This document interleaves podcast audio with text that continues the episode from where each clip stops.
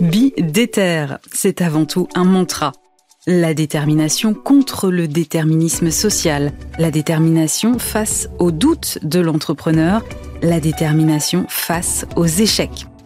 Bidéter, c'est aussi un cri de ralliement, celui de toute une génération d'entrepreneurs soudés, une communauté passée par les rangs des déterminés, une association qui œuvre pour l'entrepreneuriat dans les quartiers et les milieux ruraux, une communauté qui prouve qu'il n'y a pas qu'un seul chemin vers la réussite et que toutes les victoires sont possibles. Je m'appelle Aurélie Planex et je vous propose de partir à la rencontre de ces entrepreneurs. Bienvenue dans Bidéter, un podcast proposé par Bismart et les déterminés.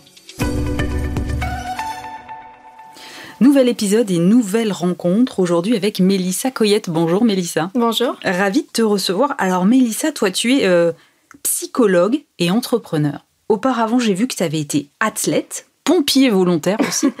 Euh, j'ai l'impression que chez toi, il y a à la fois ce besoin, cette envie de prendre soin du corps et de l'esprit et surtout de prendre soin des autres. Est-ce que je me trompe? Non, tout à fait.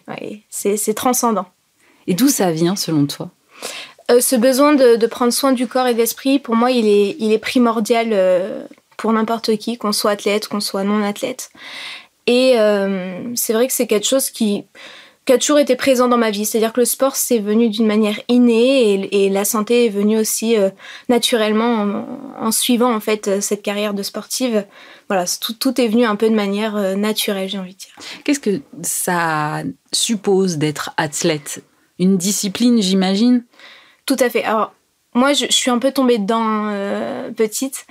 Euh, je ne savais pas du tout que j'avais un don dans la course à pied. C'est un jour en, courant que j'ai vu que j'étais capable de tenir des 10 km sans problème. Et après, c'est devenu, oui, une discipline, une, manière de, aussi de, bah, d'aller euh, au-delà des, croyances qu'on peut avoir euh, quand on est enfant placé, etc. Euh, moi, j'ai grandi dans un village où c'était compliqué de faire sa place, où, où j'étais pas invitée aux anniversaires parce que j'étais enfant placé, etc.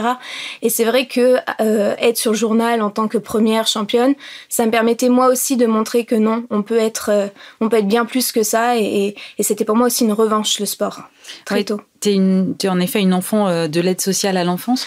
Euh, Tout à fait. Qu'est-ce que, qu'est-ce que ça t'a appris et comment, comment toi tu, tu regardes ces années-là aujourd'hui? Bah alors, jeune, c'était difficile, hein, forcément, parce qu'on est étiqueté, on est, euh, on est montré du doigt, on est, comme je disais, on est un peu mis de côté, même très souvent. Euh, qu'est-ce que ça m'a apporté? Aujourd'hui, j'en vois une, une, chance, une, une ressource, c'est-à-dire que c'est quelque chose qui m'a permis de, de, construire une autre vision, d'être aussi très indépendante, euh, de voir les choses autrement, euh, d'être plus performante aussi peut-être dans la résilience. Et ça, c'est important quand on est entrepreneur aussi. Qu'est-ce qui t'a aidé à t'en sortir? Je pense que c'est c'est l'envie de vivre. l'envie de vivre, ouais, parce que quand on a voilà quand on grandit un peu dans un milieu où, où, où, le, où le où l'aide est pas forcément présent où on comprend très tôt hein, vers 2 3 ans qu'on qu'on est seul en fait que à 2 3 ans tu comprends ça? Oui, bah moi j'ai été placée tôt, j'ai été placée à 3 ans et demi donc euh, donc donc la question existentielle, j'ai envie de dire elle, se pose très tôt. Enfin, moi, en tout cas, elle s'est posée très tôt. Et c'est à partir de ce moment-là que je me suis dit, ben voilà, t'es, seule, donc, euh, donc à toi, à toi, à toi de te battre, à toi d'avancer. Et c'est comme ça que c'est venu, et c'est comme ça que, bah, je pense que dans tous les projets que j'ai pu faire, toutes les choses que j'ai pu mener, euh, j'ai eu cette volonté d'être la meilleure, de, réussir et de, et de montrer que, que j'avais ma place. Est-ce qu'il y a des gens, des rencontres, des mentors, par exemple, qui t'ont euh, aidé dans ce parcours de vie que tu décris là? Euh, alors oui et non. Alors j'ai eu un coach hein, qui m'a repéré assez tôt, euh, vers, euh, vers 12-13 ans. Lui, je pense que ça a été le premier à voir que, que, j'avais peut-être un potentiel dans le sport et à me montrer aussi que ce potentiel-là, il ne devait pas se gâcher. Et puis après, je suis rentrée à l'école des pompiers à 13 ans. Et donc là, c'est quatre ans de formation euh, en plus de l'école. Et donc, ces quatre ans de formation c'est l'école des pompiers, c'est une famille. Et donc, on est formé. On est formé pendant quatre ans avec toujours la même équipe, avec toujours euh, les mêmes pompiers qui nous forment. Et c'est vrai que ça aussi, ça a été pour moi euh, des personnes qui m'ont motivé à voir les choses autrement, à être, à être moins seule, en fait, dans mon parcours. C'est structurant, finalement, d'avoir des gens autour de toi. Mmh, tout à fait, oui, ouais, bien sûr. Comment tu en es venu de pompier volontaire, d'athlète à la psychologie? Euh, alors en fait, au final, c'est des choses qui se ressemblent, enfin qui, qui, sont très proches. Hein.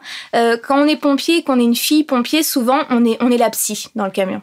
Ah C'est-à-dire que, que c'est nous qui allons parler quand la fille, euh, je sais pas, vient de faire euh, euh, peut-être une fausse couche ou, vient de, se faire mal, c'est nous qui allons.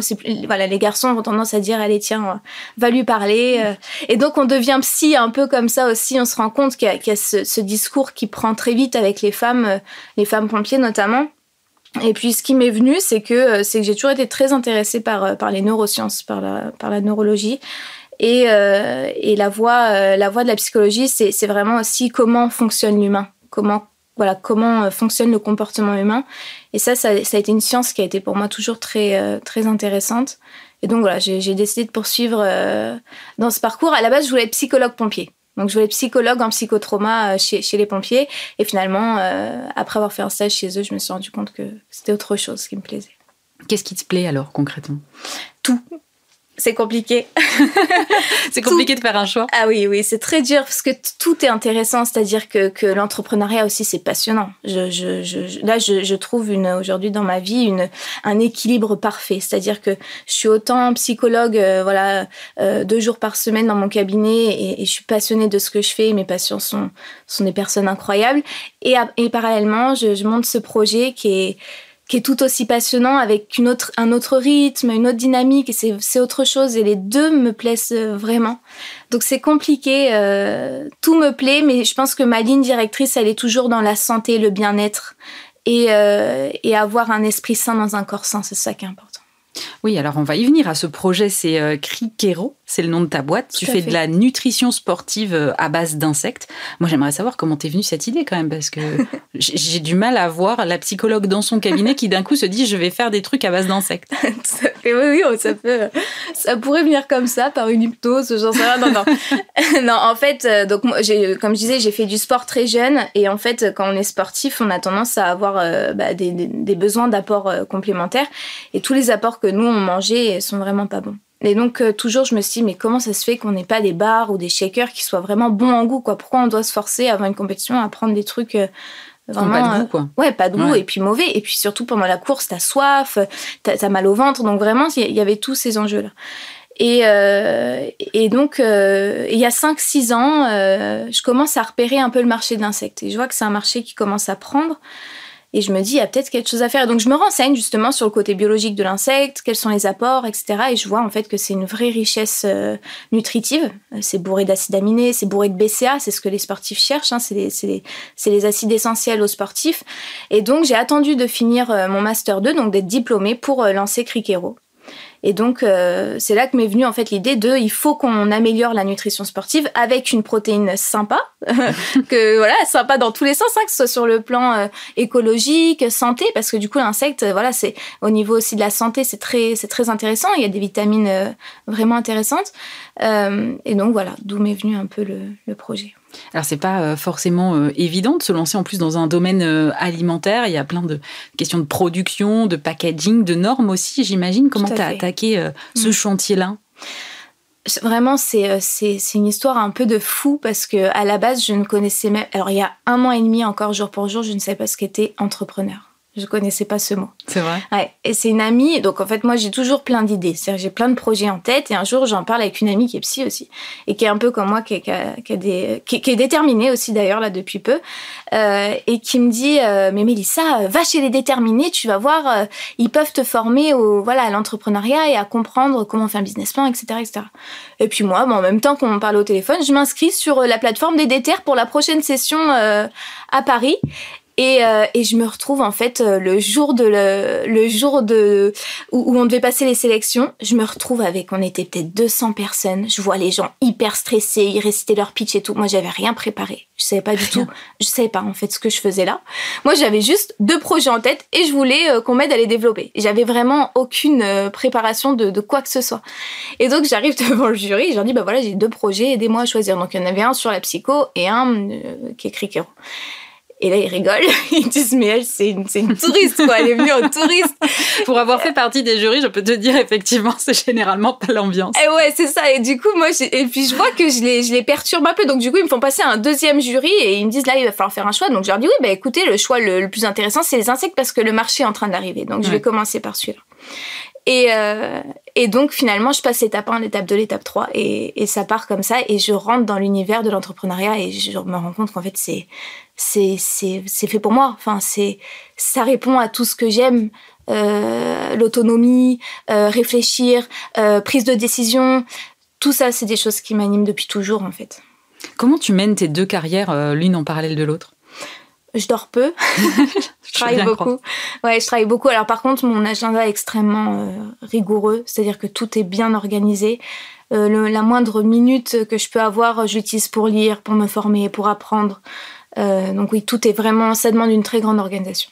Je, t'entends et, je me dis en même temps, la, psy que tu es doit faire très attention, j'imagine, aux, aux, questions de burn-out. Comment tu, tu fais en sorte que ça n'aille pas trop loin, que ça ne t'emmène pas jusque-là? Tout à fait. Et ça, c'est des questions que, auxquelles je suis toujours sensible. C'est-à-dire, j'essaie toujours d'avoir euh, une introspection sur moi et sur ce que je suis en train de faire, une rétrospective sur les mois qui ont pu passer, etc. J'essaye vraiment de, bah déjà de prendre soin de moi, ça c'est important. J'adore me faire plaisir. Euh, la nourriture, j'adore ça. Donc euh, forcément, je vais, je vais craquer sur des choses comme ça. Je vais, je vais prendre du temps. Je vais aller me balader dans la nature et puis ça me ressource beaucoup. C'est quelque chose d'important. Donc j'essaie vraiment d'avoir une hygiène de vie euh, qualitative sur ce point-là. Le burn-out, c'est surtout quand on fait des tâches qui sont euh, difficiles. Et moi, vu que je suis épanouie, je suis dans le flow, dans tout ce que je fais, que ce soit en tant que psy ou en tant qu'entrepreneur, je vois pas le temps passer. Et, je suis excitée tout le temps. C'est-à-dire que le dimanche soir, je suis pressée d'être le lundi matin. Donc ça, c'est quand même, c'est quand même beau. Quelle est ta, ta vision de la détermination? Ça, c'est une bonne question parce que euh, j'ai l'impression que c'est là depuis que je suis toute petite. Et elle a pris des formes vraiment différentes. Elle a pris des formes de la survie, hein, vraiment de survivre dans des conditions parfois pas rigolotes. Euh, le sport aussi. Et en fait, si vraiment je pouvais l'imager, je dirais que ce serait une fleur dans les ténèbres. C'est-à-dire que c'est quelque chose qui vient, qui émerge, qui est là, qui émerge et qui veut pousser malgré, euh, malgré qu'il n'y ait pas de lumière. Pour moi, c'est vraiment ça la détermination. C'est, c'est t'es dans un environnement, t'as pas le choix que d'y être, mais tu pousses et t'avances. Et tu penses qu'on peut cultiver la résilience? Oui, oui, oui, j'en suis convaincue. Oui. Il faut trouver un sens à ça, je pense. Je pense qu'il faut vraiment trouver du sens à pourquoi être résilient, pourquoi tu veux avancer, pourquoi tu, quels sont tes projets dans l'avenir, quels sont tes objectifs, qu'est-ce qui va te pousser à avoir ce flow et cette dynamique et justement à faire pousser ta fleur à toi aussi. Où est-ce que tu vois euh, Criquero dans 5 ans? International, j'espère.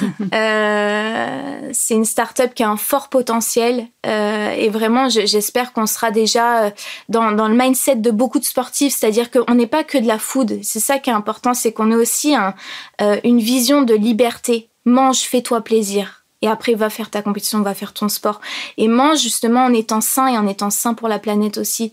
Donc il y a une vision vraiment de, de dépassement de soi aussi chez Cricero, hein. dépasse tes visions, dépasse tes, tes limites mentales et puis euh, dépasse aussi ce côté où vu que je suis sportive, je dois m'infliger, je dois me saboter, je dois je dois me faire mal. Non, fais-toi aussi plaisir parce que le sport c'est aussi un plaisir.